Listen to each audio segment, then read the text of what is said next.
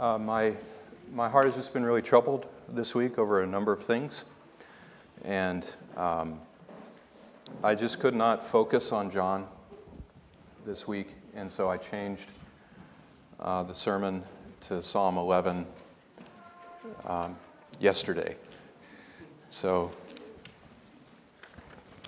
you just have to forgive uh, anything that wasn't as clearly worded or carefully thought out as maybe it normally might be. Um, but if you would, please, please turn in your Bibles to Psalm 11. I'm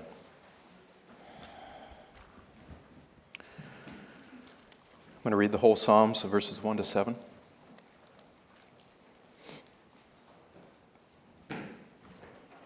David writes,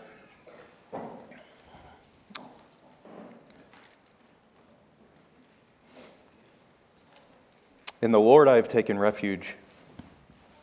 How can you say to my soul, Flee as a bird to your mountain? Look, the wicked bend their bow. They make ready their arrow on the string, that they may shoot secretly at the upright in heart. If the foundations are destroyed, what can the righteous do? The Lord is in his holy temple. The Lord's throne is in heaven. His eyes behold, his eyelids test the sons of men. The Lord tests the righteous, but the wicked and the one who loves violence, his soul hates. Upon the wicked he will rain coals Fire and brimstone and a burning wind shall be the portion of their cup.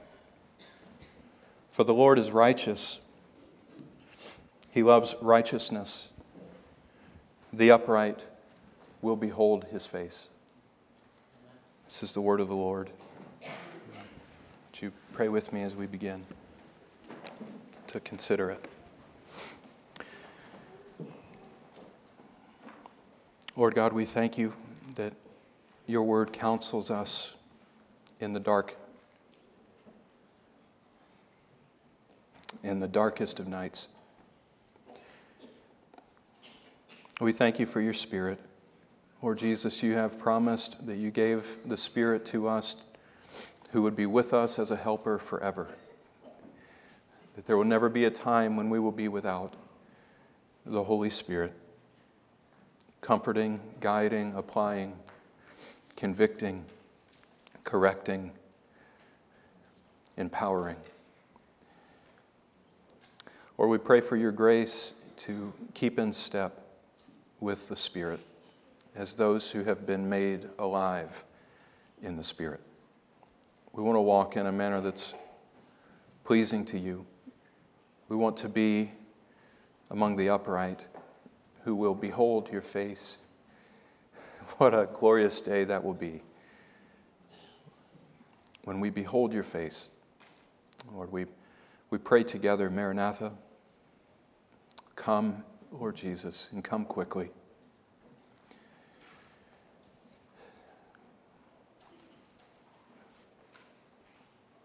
You are our hope, Lord.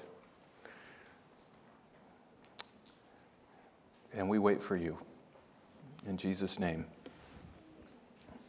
amen.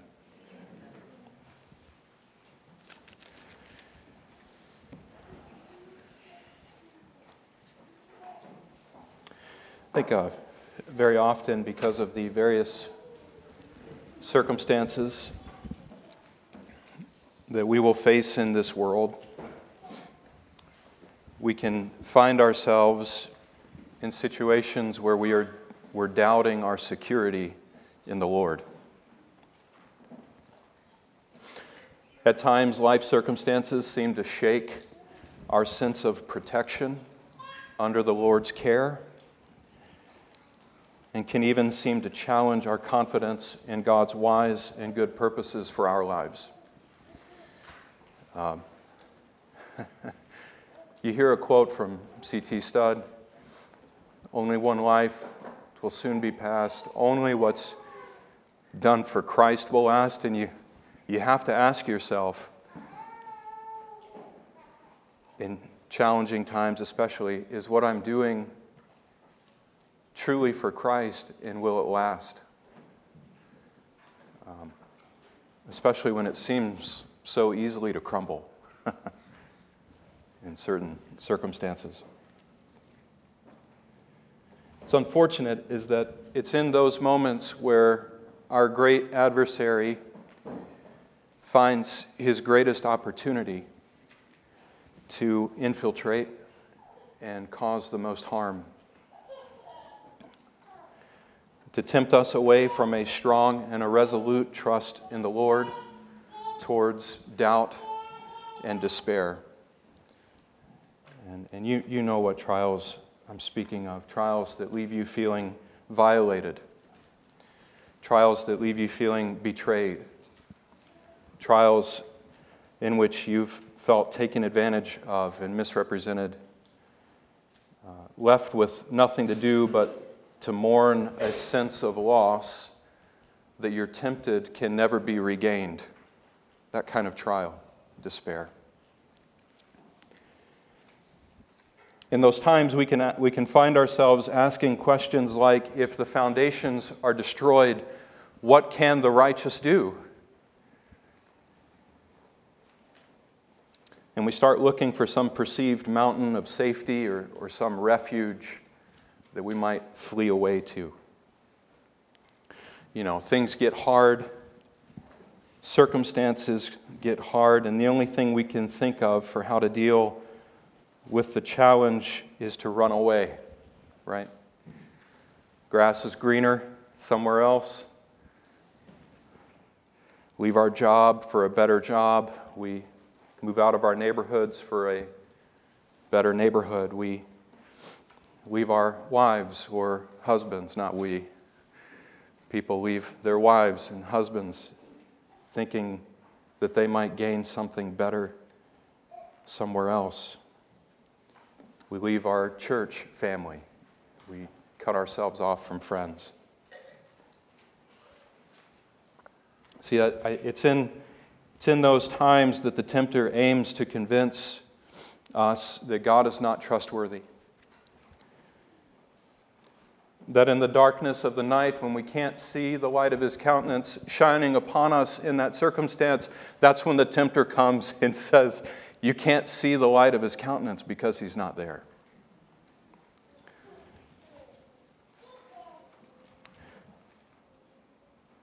In Psalm 11, we find David being faced with a similar kind of temptation. And we don't know the particular circumstances that David was facing at this time, but they were bad enough that apparently his most trusted advisors were warning him that the only option for him was to flee away. You see that in, in verse 1. I don't have verses on the slides today. I'm sorry. I didn't, didn't have time to get those together. But you can look in your Bible, your copy of the scriptures at verse 1, where clearly David's counselors were telling him, Flee away like a bird to your mountain. And, and seemingly they were counseling him to run away for good reason. Uh, look at verse 2. They, they even point out to David, saying, This is part of the quote from his counselors. They point out to David, You, you need to flee away from this situation and find a place of refuge, for look, the wicked are bending their bow against you. They've set their arrow upon the string already so that they might shoot at you from some secret place from the hidden secret place to take advantage of you not knowing where they are, when they're coming, where they're coming from. The only option for you, David, is to flee away to your mountain of refuge. And you can even hear a sense of hopelessness and despair in the counsel that's in verse 3, where these counselors tell him, Look, David, if the foundations are destroyed, what can the righteous do? It's as if the counselor himself is demoralized and simply resigned to the inevitability of a bad outcome if David doesn't find somewhere, some mountain of safety to run to. Now, how often do we find ourselves with those same kinds of thoughts. Considering ourselves to be at the mercy of our circumstances and consigning ourselves to wade in the slough of despond. Maybe saying to ourselves, there's nothing that can be done. The wicked have destroyed the foundation on which the righteous would take their stand, and the righteous can no longer do anything about it. Therefore, why not just leave? Why not just flee away like a bird to some mountain of refuge? Why seek to take a righteous stand where there's no foundation left for the righteous to stand upon? Well, the answer that David gives his counselors and that the Holy Spirit gives us in this psalm to those questions is simply this the reason why fleeing away is not an option is because fleeing away is not the response of faith.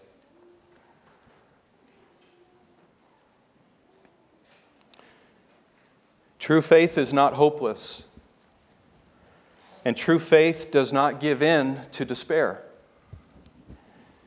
True faith does not yield to the counsel of the enemy or his temptations that would come upon us to seek to cause us to doubt in the goodness and the wisdom of our God because of the circumstances we're facing. See, that's the tactic. Look around at your circumstances and see that the Lord is not your refuge. You must find some refuge to go. To which to go? True faith does not yield to that counsel of the enemy. Faith will always be counterintuitive to the natural thinking of the world.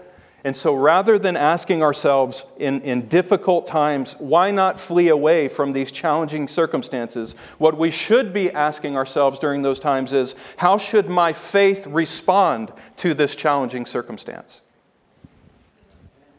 There should be amens there.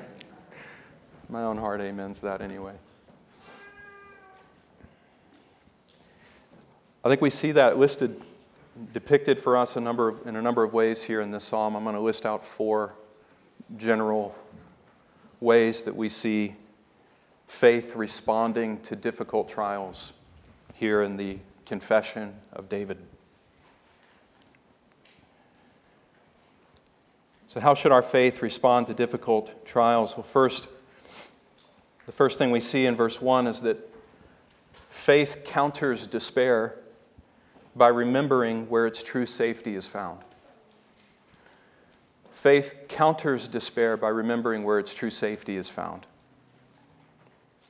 You notice in verse 1 how David begins to respond to his counselors. It's almost with a mindset of surprised disbelief that anyone would even be giving him this counsel that he must flee away somewhere. He says to them, How can you say these things to my soul? How can you tell me I must flee away for refuge somewhere else? Don't you know that I have taken refuge in the Lord? Yahweh is my refuge. He is my fortress. He is the rock upon which I stand. He is my deliverer. He is my defender. He is my shield and my buckler. And when all the mountains of the world are shattering to pieces and slipping into the very heart of the sea, even then the Lord is my refuge and my strength. How can you say to my soul, Go find somewhere to go? I'm with the Lord.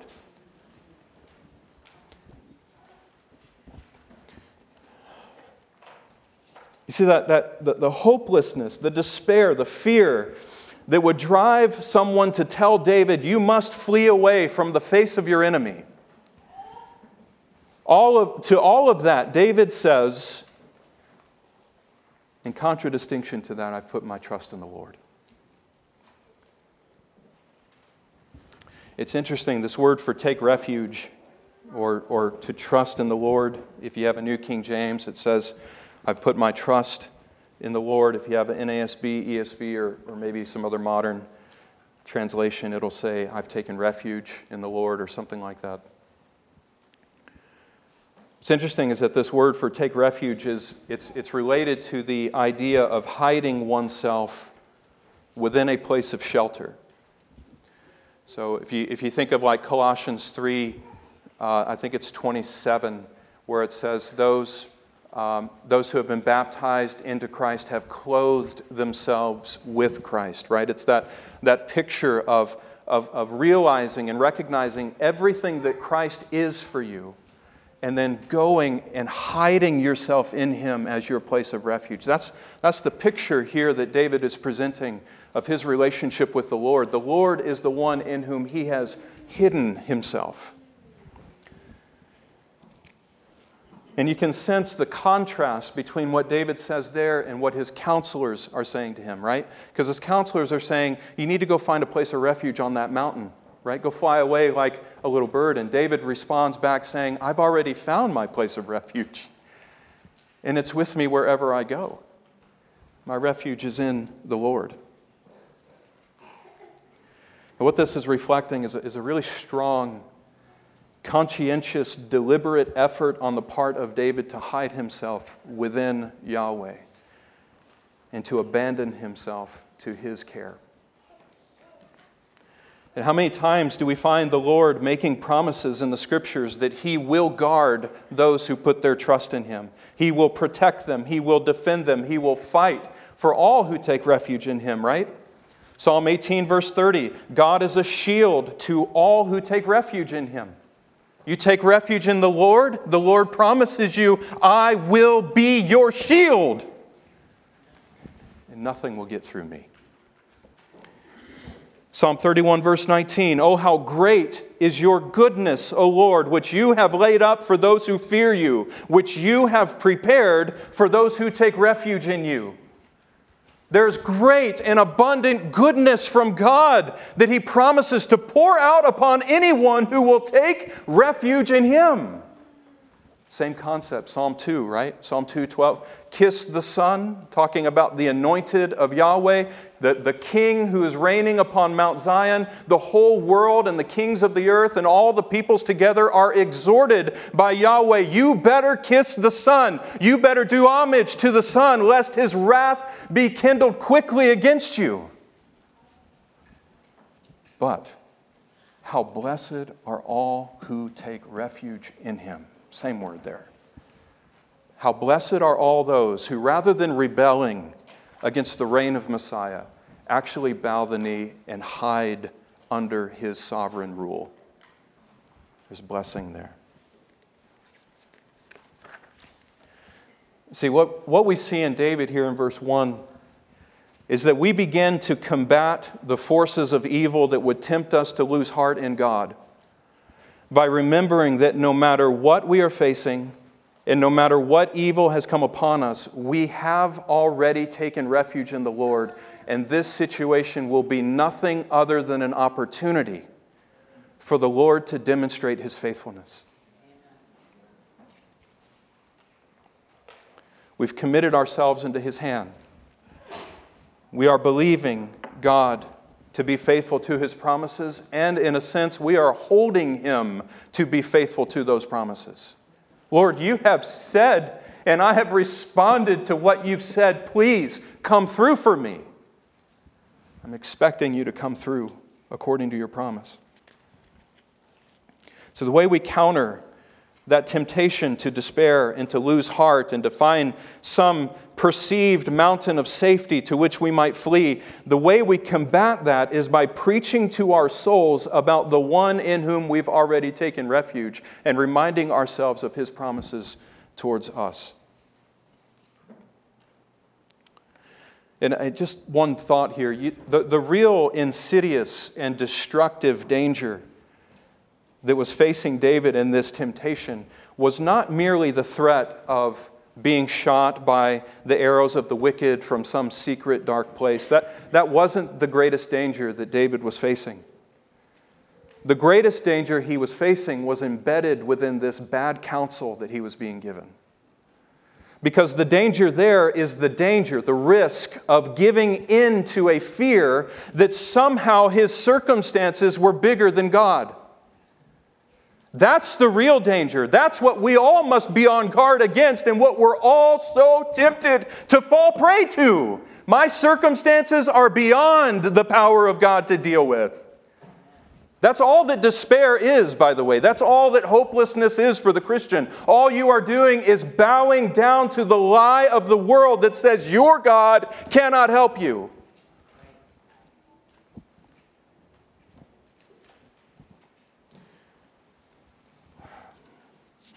And the real risk was that David would give into that fear, would begin to imbibe that lie and then act in a manner that would betray his trust in the Lord. So, from David, we learn that in every circumstance, we have laid ourselves down in the palm of Christ. We have entrusted ourselves to Him and to His safekeeping. And no matter what happens and what may come upon us, we must be content to rest there and wait upon the Lord to deliver us according to his will and promise. So faith responds to challenging circumstances. Just tell them they should be here rather than calling you. Faith counters to despairing circumstances and the temptation to despair by remembering where true safety is found. Secondly, David shows us in the psalm that true faith settles itself on certain unchanging realities about God. True faith settles itself on certain unchanging realities about God. When our faith is disturbed, when we're tempted to doubt and despair, what should we do? We should settle ourselves on certain truths and realities about God. Verse 4 you see David recognizing that in the midst of whatever danger he was facing, in the midst of that, he recognized that his circumstances had not interrupted God's holy worship. And this is really significant and important for you to see. David's circumstances had not interrupted the holy worship of Yahweh. You see in verse 4, he says, God is still in his temple. What temple is that talking about? Any thoughts? I'm a little more free this morning. Feel free to interact with me. Sorry. Heart? Heart, maybe? I think primarily what this is talking about is the Lord's temple in the heavens, made without hands, the one that Hebrews speaks about because of its parallel to the Lord's throne being in heaven, right? The Lord is in his temple, the Lord's throne is in heaven. So you got to get what David is communicating here to his counselors, right? It's, this is a rebuke to them, and this is a settling of his own heart in these truths, where he says to them, you're telling me to flee away to my, my mountain. Don't you know God is still in his temple? Nothing has disturbed God so much as to get him to come out from his temple. God is still enveloped in holy worship of the saints in glory. The ragings of the enemy have not disrupted that. While the world is plotting and raging, while evil and the wicked are scheming against the Lord and against his people, where is God? Where is Yahweh while the whole world is standing opposed to his saints? The Lord is in his temple. He's not disturbed. He's not wringing his hands, wondering what he's going to do. His name is not failing to be worshiped even when all wickedness of the world flourishes among men. No, David says the Lord is in his temple. God's worship continues. And, and how can I, if, if that's true, if God, if the Lord is still in his temple, even in the midst of this circumstance, then, then how can I not worship him in this circumstance? You understand what I'm, you understand that? If, if my circumstances have not disrupted the worship of Yahweh in heaven, then how can I not worship the Lord in the midst of my circumstances? So that, that's, that's the picture, really, of, of the whole book of Revelation. Uh, Revelation was not a prophetic timetable that we're to be reading in contrast to the or in connection with the newspaper so that we can find out which events are being fulfilled. That's not the purpose for which revelation was written. Revelation was written to give us a picture of what's happening in the spiritual realm as we face the, the, the daunting task of living life for christ's sake in this world and what we see in the book of Revelation is that no matter what raging is happening down on earth, no matter what vile blasphemies are being uh, breathed out against the Lord, no matter what plots and schemes the enemy is, is, is using to wage war against the saints, it does not hinder the worship and glory of what is going on in heaven. Revelation 4, it opens up with that picture of God seated on his throne, sitting upon something that appears to be like a sea of glass.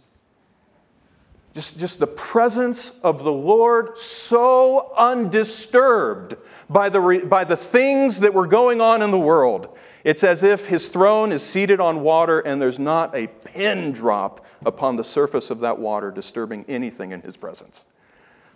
There, there's no ripple it's all calm. The Lord is in control.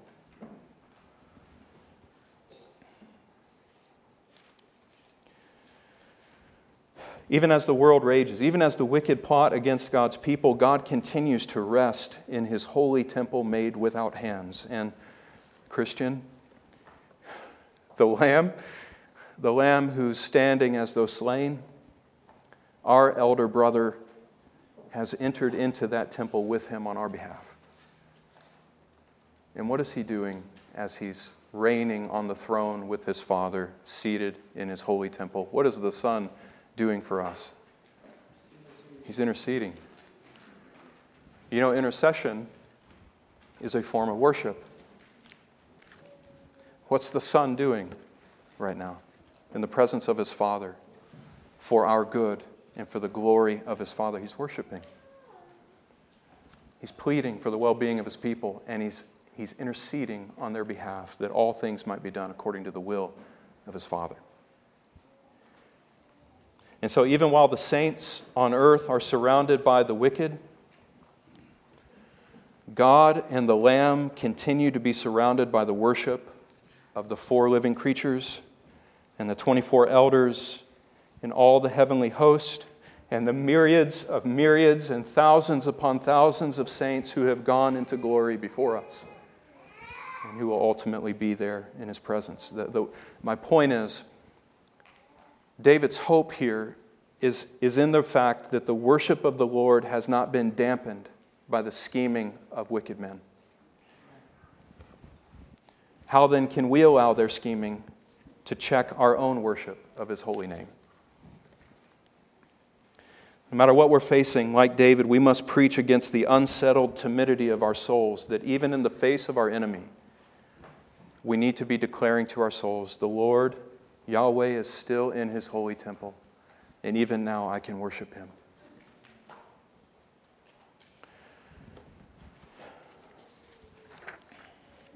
There's a second part to that these unchanging realities about God. In the midst of our circumstances, God's worship has not been hindered in the slightest.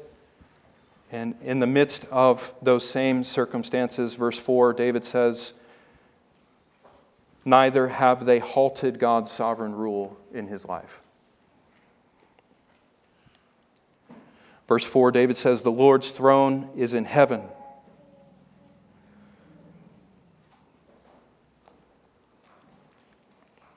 The Lord's throne is in heaven.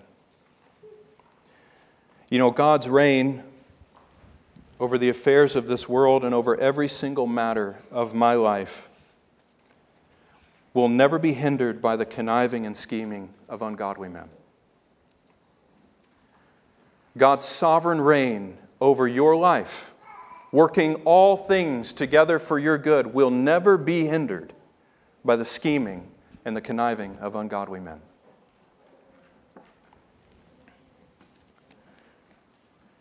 His throne is not challenged by their threats. His plan and purpose to orchestrate all things according to the counsel of his will continues to be unstoppable, for the plans of the nations will come to nothing, but it is the will and the counsel of Yahweh that will stand.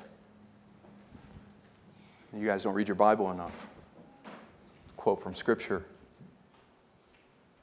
the plans of the peoples.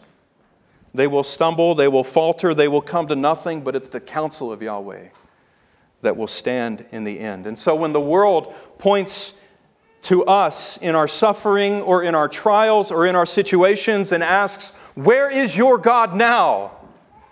Remember uh, the same accusations being hurled at our Messiah, our Lord, on the cross. When Jesus is hanging there, they're saying, Where is God now? He trusts in God, let God deliver him. When the world points its fingers at us and directs attention to our sufferings and accuses the God in whom we hope of being absent, not caring, being uninvolved, we can answer defiantly against all of those taunts by saying, Our God is in the heavens and he does whatever he pleases.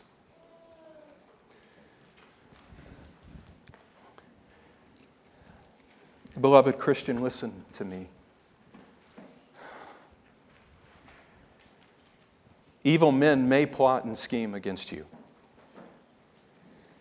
All the world may join together to speak evil of your name, but, but the bottom line is that none of it comes upon you apart from the sovereign permission of God and according to His sovereign purposes for you.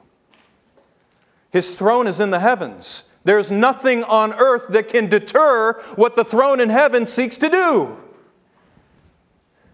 You understand that? That's, you should rejoice in that.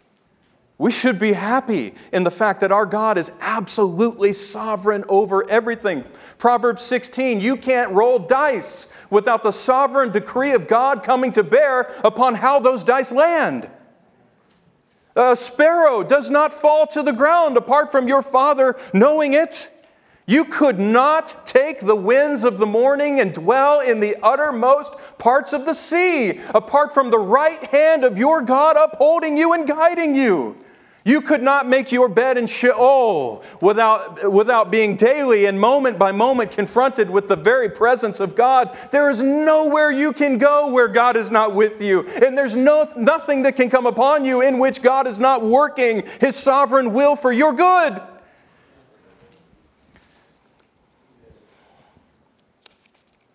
That's where David's hope was. That the Lord's throne is in heaven. He's unassailable by his enemies. And by his sovereign power, he will even use the raging of his enemies and all their plotting and scheming to work good for David's soul. David didn't need to flee to a mountain for refuge like a little bird. The Lord was his refuge, and the Lord's sovereignty would work everything out for David's good. So that's number two, remembering these unshakable realities of God, settling our souls on that. That's a response of faith in the midst of challenging circumstances. Now, third,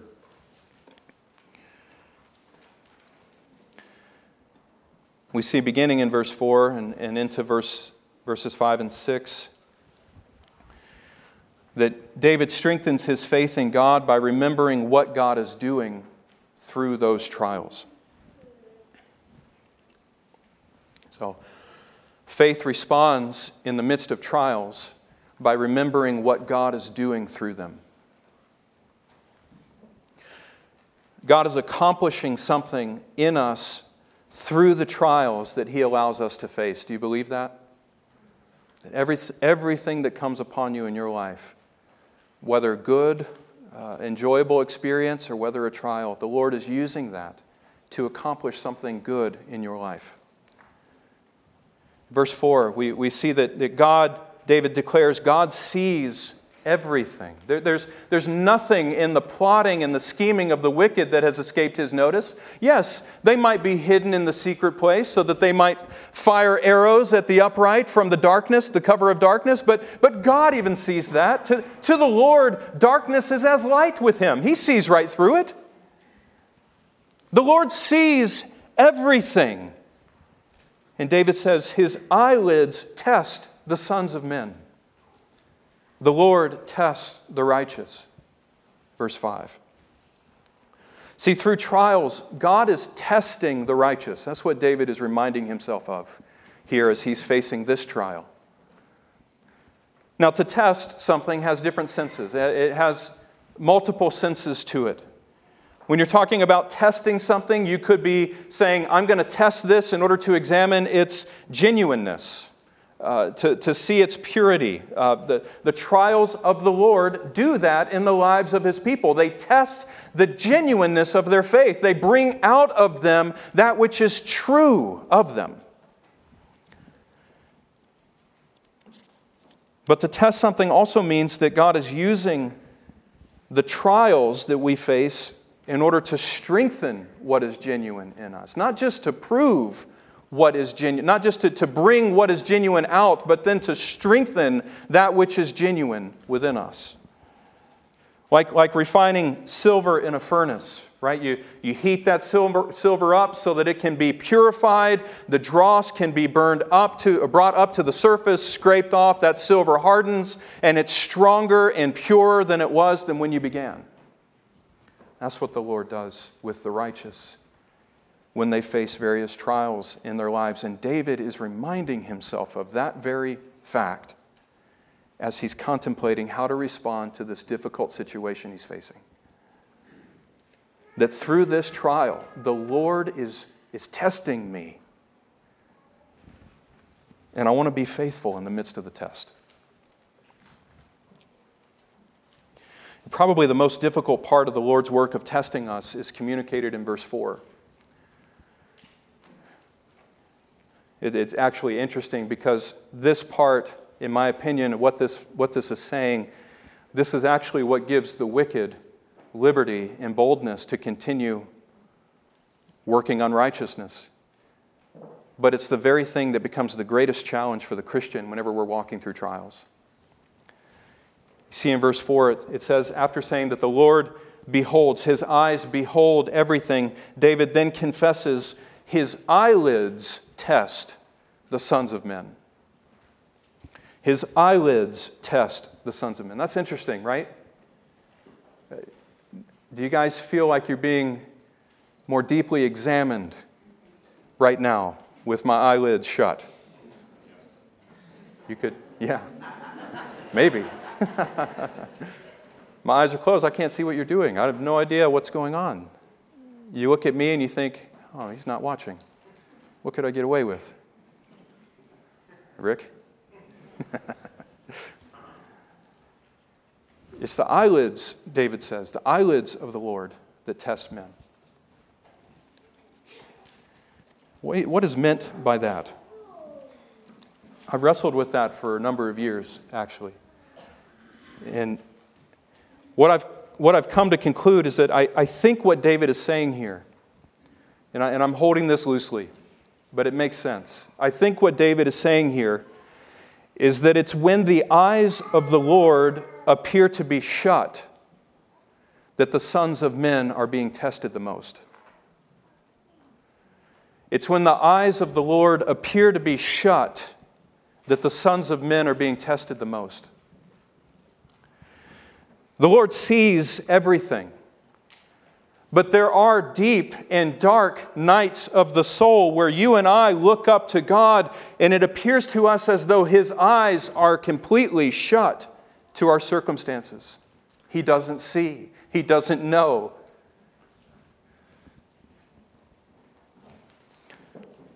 I believe that those are the most challenging times for us to face. When we look up to the Lord and it seems as though He has shut our, His eyes upon us and He's not paying attention. Now, it's always at those times when we must remember as believers and we must declare the reality of it to our souls that the Lord sees in those times, and the Lord knows in those times, and the Lord has not forsaken me or abandoned me in those times. He's testing me in those times. Will I hold true to Him? You remember Isaiah 50, verse 10. This is one of my, my bedrock verses, the bedrock verses of my life. Who is the servant of the Lord who walks in darkness and sees no light? Let him continue to trust in the Lord and to rely upon the name of his God. Who is my servant who's walking about as though there's no light and no countenance of Yahweh shining upon him? He can't see the path in the darkness. He feels abandoned by the Lord. Who among you of my servants is in that situation? The Lord says, You keep trusting in the Lord and you keep relying upon my name. That's what the Lord wants from us in the dark night of the soul.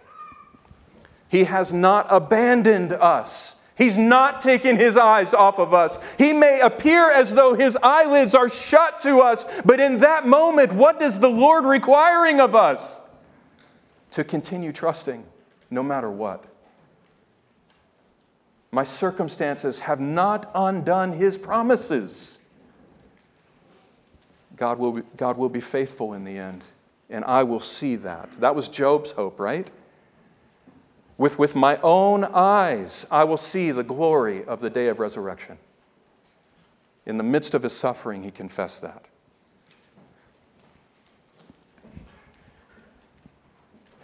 Now, that has a, a different side to it as well, though, right? Because when the eyes of the Lord appear to be shut to the sons of men, some of the sons of men are among the upright, others of the sons of men are among the whom, uh, among, among who? The wicked. And, and what do we find over and over again throughout the scriptures in relation to the wicked and their belief that God does not know, that the Lord does not see? It only emboldens them in their wickedness.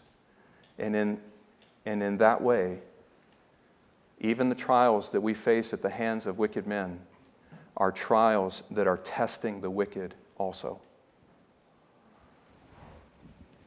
So David not only remembers that God is testing the righteous through his trial, he's, he's testing him in the midst of that trial, but he also reminds himself of what God's doing to the wicked through that trial.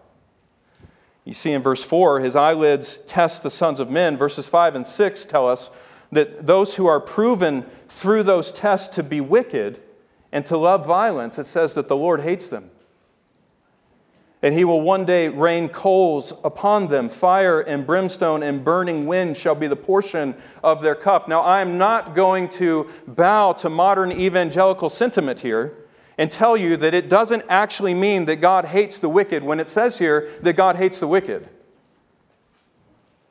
God does have absolute, perfect, holy, righteous hatred towards every single sinner that does not conform to his perfect righteousness. That's what hell is. You understand? That's what the lake of fire is all about. It's about the exacting of vengeance from Yahweh upon every creature who bears his image that does not conform to that image. When the Lord allows the wicked to walk through this life and He's testing them by making them believe that He's not watching, that no one is seeing what's going on, you know what robbers do. It's in the darkness that they break into homes, and they never break into a home where they feel like someone's watching them. That's the picture here. God's eyelids are shut, and He leaves them appear, appearing to be shut before the eyes of the wicked to test the wicked and draw out of the ungodly that which is actually in them. You understand? You've heard this before. You understand that you have every bit as much evil in yourself as a fallen creature, apart from being redeemed. You have every ounce of evil in yourself to make you the next Stalin. You get that? All it takes is the Lord handing you over to it, and you will become it. When the Lord makes the wicked feel as though they're safe in their wickedness, that's when He's testing them. And how patient God is with the wicked who plot and scheme against him and his people. How much kindness does God show to the wicked in this life? Sending upon them rains, giving them food, causing joy to rise up in their hearts. Right? Right? I mean, that's a blessing from the Lord, according to Acts 14. I believe that, that the Lord gives joy to them in various parts of the, of the experiences they have in life. Like that God gives them the blessing of happiness at times. That is a, that's a gift from God. But despite all that goodness that the Lord shows them in this life, if that kindness from the Lord does not lead them to repentance, then the very gifts expressing that kindness toward them will become the means of heaping judgment upon them. Like the Amorites, right? Uh, Genesis 14, verse 16, God gave them, from the time of Abraham, God gave them 400 more years of patience. And yet, in the midst of all of that, what were the Amorites doing? They were filling up the full measure of their sin so that when the moment of God's patience ran, when the time for God's patience ran out, the Lord sent vengeance upon them. It's the same picture with the bowls of wrath in Revelation 15 7. There's a time coming when the Lord will hand over to divine angels these bowls that are full of the wrath of God they're, they're coming out from his temple. What, what are those bowls doing in the temple of the Lord prior to them being handed over to these angels? Those bowls are being filled up with the wrath of God against ungodly men upon the earth. The time's coming when the Lord will pour out upon all of those who have been proven to be wicked the Lord will pour out upon them coals and fire and brimstone, and a burning wind shall be the portion of their cup. All of this is, is, is imagery. But it's, see, the thing about imagery, it's, it's, it's metaphor. But the thing about metaphor is that what the metaphor is being used to describe, the, the actual thing that's being described by metaphor is far worse than the metaphor being used. So you imagine having coals, burning coals heaped upon you. You imagine what it is to have a burning, scorching wind blasting you. You imagine what it is to have the Lord pour out upon you brimstone and judgment and, and, and, and, and, and, and righteous anger against you. Whatever you can imagine in relation to that, it is infinitely worse. Now, I'll tell you, I, I believe the worst punishment that the wicked will face on the day of judgment, particularly the wicked who have oppressed the people of God. The worst judgment that they will face on that day is, is the judgment of seeing Christ bring his despised, rejected people before those who had persecuted them and force their persecutors to bow down before them. I didn't make that up. That's Revelation 3, verse 9. What the Lord says to the church in Philadelphia I will make your oppressors, those of the synagogue of Satan, I will make them come before you, and I will make them bow down to you, and I will make them know that I have loved you. I think that'll be the worst form of judgment that those who have oppressed God's people will face in the day of judgment. You know, Jesus even talked about those who believed they were doing the will of God in persecuting his disciples. What a wake up call that will be for some of them on that day. So that's the third thing. David strengthens his faith in the Lord by remembering that God is accomplishing something through this trial, both in me and in the wicked. And ultimately, at the end, the Lord will make all things right. Now, there's a, there's a fourth thing I want to point out here, and it's in verse 7. Um, I don't mean to just ramble up here, guys. I'm sorry if that's your experience this morning, but let's close on this. I, I want you to see three encouragements that David declares in verse 7. So, David ends in verse 7 in this psalm by declaring three encouragements to his own soul. Three, three things that will strengthen his soul to endure through the midst of this trial, whatever it is. Number one, he declares to his soul the reality of the Lord's nature, an encouragement about the nature of the Lord. He says in verse 7 The Lord is righteous. And oh, when you and I are providentially allowed to suffer under the hand of the wicked or under the instigation of the evil one, there is nothing that we must cling to more tightly than the reality that God's character remains untaintedly righteous. That in all his dealings with us, all of them are governed by his righteous and holy character. And you know, that's the first avenue that the remaining sinful nature within us is tempted to go whenever we experience suffering in this world. We begin immediately to accuse the Lord as the one who sent that suffering upon us, as if it was from some devious uh, element in his nature, some, something about him that, that he's against us and he doesn't love us and he's not acting righteously towards us. That's immediately where we're tempted to go when we experience suffering and persecution in this life. But David, here in the midst of his trial, is declaring to his own soul, No, in the midst of it all, the Lord is righteous, and I'm going to declare it from the mountaintops. There is no unrighteousness in him. He's reminding himself that there's no unrighteousness in the Lord when the Lord deals with him, no matter what. We must, we must, in times of trial and suffering, we must cast ourselves entirely upon the truth of Psalm 145, verse 17, that the Lord is righteous in all his ways and kind in all his deeds. That everything the Lord orders for my life was ordered by a hand of kindness and a hand of love and a, and a hand of righteousness. And no matter how painful it might be, it is for a righteous end. Therefore, we embrace it and endure through the midst of the trial, knowing and holding fast to the reality that the Lord is righteous in it all. Secondly, David encourages his faith by remembering what is pleasing to the Lord. So, as he's walking through a trial instigated by wicked men, he not only remembers that the Lord is righteous no matter what happens, he then reminds himself about what is pleasing to the Lord as he walks through that circumstance. What would be pleasing to God as I face this trial? David says, The Lord loves righteous deeds. The Lord is righteous. He loves righteous deeds, or he loves righteousness. So when we're walking through a trial, what does the Lord expect from us as his people? To despair?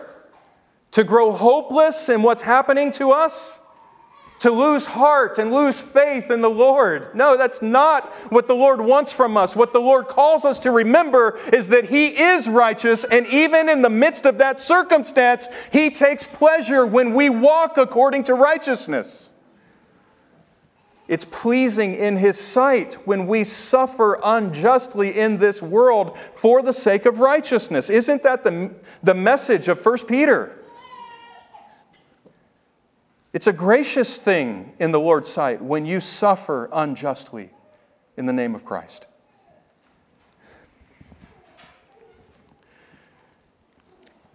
Now, it's important to see that there. The, the Lord is not taking pleasure in our suffering.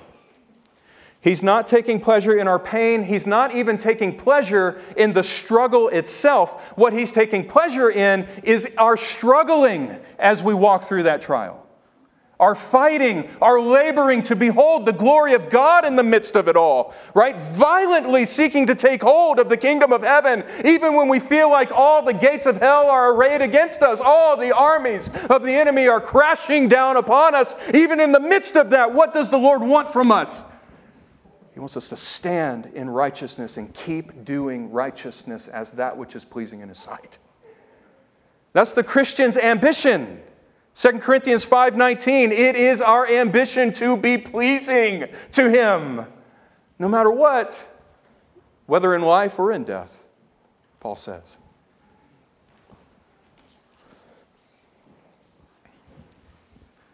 The Lord, and you need, to, you need to know this, that when you're walking through a dark night of the soul and you're struggling, you need to believe that the Lord is pleased with you for Christ's sake.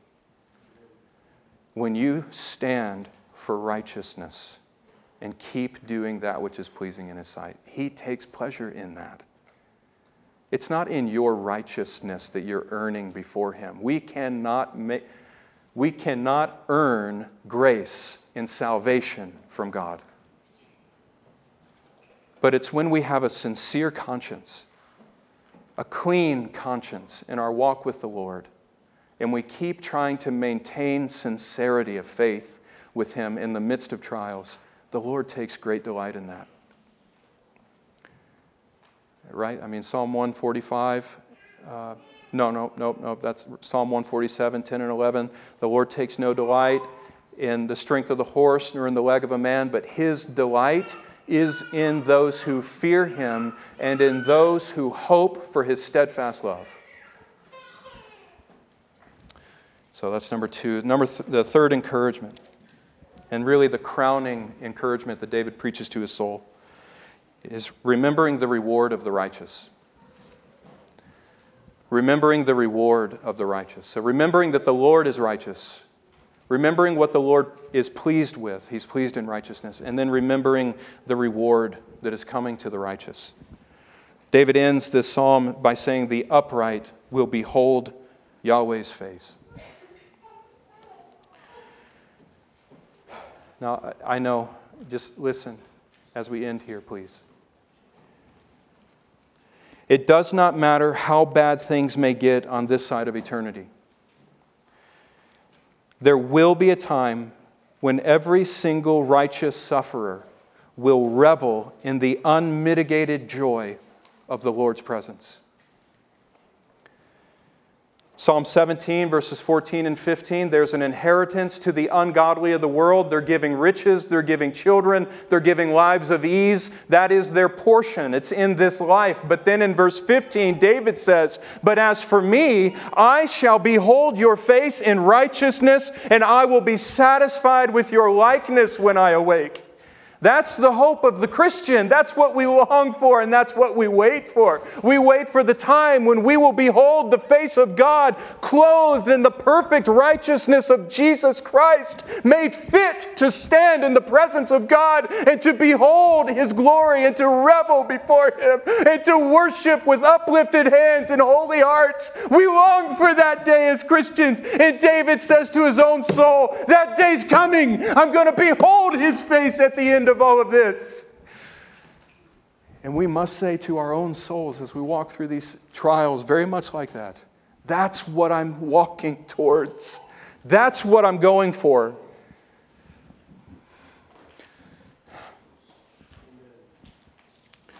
If you're a Christian here today, if you are one who has true faith in God through our Lord Jesus Christ and in Him alone, then this is your new birthright in Christ. You've been purchased by the blood of Christ who redeemed you from every single one of your lawless deeds. Everything that would cause you to be cast out from the presence of the Holy One. Jesus has dealt with that in his blood on the cross. Jesus took your sins, your offenses against God, into the grave with him. And when he rose again from the dead, he did not bring those sins out with him. He buried them forever. He absolved them in the depths of the seas of God's holy wrath that was against you. Jesus has absolved your sins through his own suffering and blood under the wrath of his Father.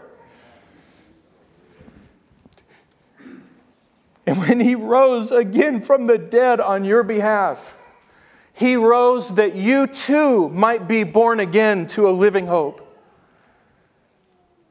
to an inheritance that's imperishable and undefiled and will not fade away, an inheritance that's being kept for you in heaven. You who by God's power are being guarded through faith for a salvation that is ready to be revealed on the last day That's what we're waiting for, and that's your inheritance, Christian. That's what Christ has purchased for you. A salvation that culminates in what has been called in church history the beatific vision, the vision of glory, the vision of beauty, the vision of God's magnificence. If you haven't had that desire sparked in your heart right now, you're not going to desire the magnificent display of God's glory then.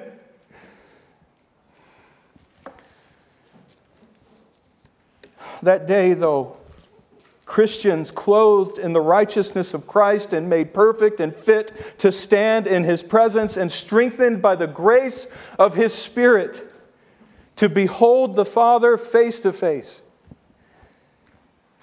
That is yours, Christian. And there are no circumstances in this life that can strip that away from you. Nothing. In all these things, we are more than conquerors through Him who loved us. Nothing in all creation will be able to separate us from the love of God that's in Christ Jesus.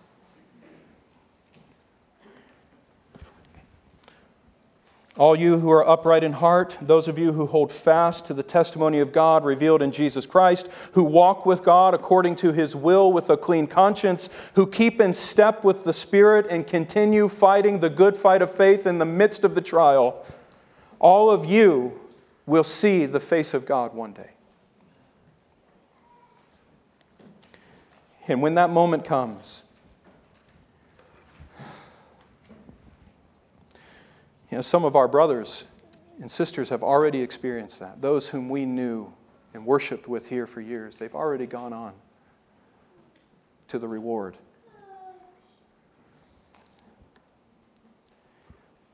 When that moment comes for you, all the lingering shadows of this world will pass away forever. And there will be no more straining with the eyes of faith to look through a glass dimly. You, you won't need any longer to stir up your faith in God in the midst of spiritual oppression and darkness. There will be no more struggling to understand what God in His sovereign will is doing in your life. In that moment, you will see clearer than you've ever seen before how everything that the Lord did in your life was leading to this moment. This great final good for your soul of being with God forever and reveling in His glory. So that's when we see Him face to face, and, and that's when shadow time is over, right? That's, that's, that's when our faith has been made sight. And, and then and only then will we finally know that nothing of all that the Lord has done in our lives was ever done in vain. Ezekiel 14 21. It all had a purpose.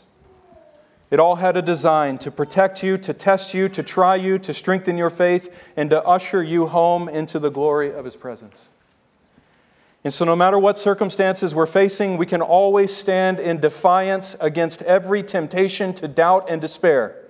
And we can say with David in Psalm 42 5, Why are you cast down, O my soul? And why are you so disturbed within me? Hope in God, for I shall yet again praise him for the help of his countenance no matter how dark it gets, we always have that hope. We will yet again praise the Lord for his countenance.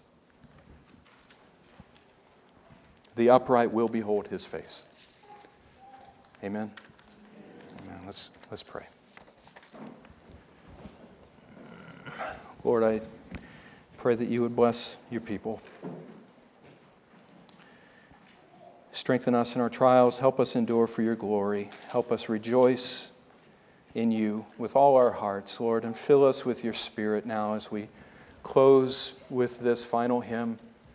Let us join our hearts together as one. Let us join our voices together as one and lift up a, a resounding sound of praise for the glory of your name and the hope that is ours in Christ.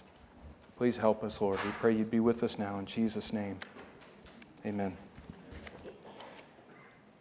Hear a benediction from Revelation chapter 22, verses 3 and 4. And there shall be no more curse, but the throne of God and of the Lamb shall be in it, and his servants shall serve him. And they will see his face, and his name will be on their foreheads. Endure, Christian. That's the glory that awaits you. Amen. You go in the peace of Christ's name.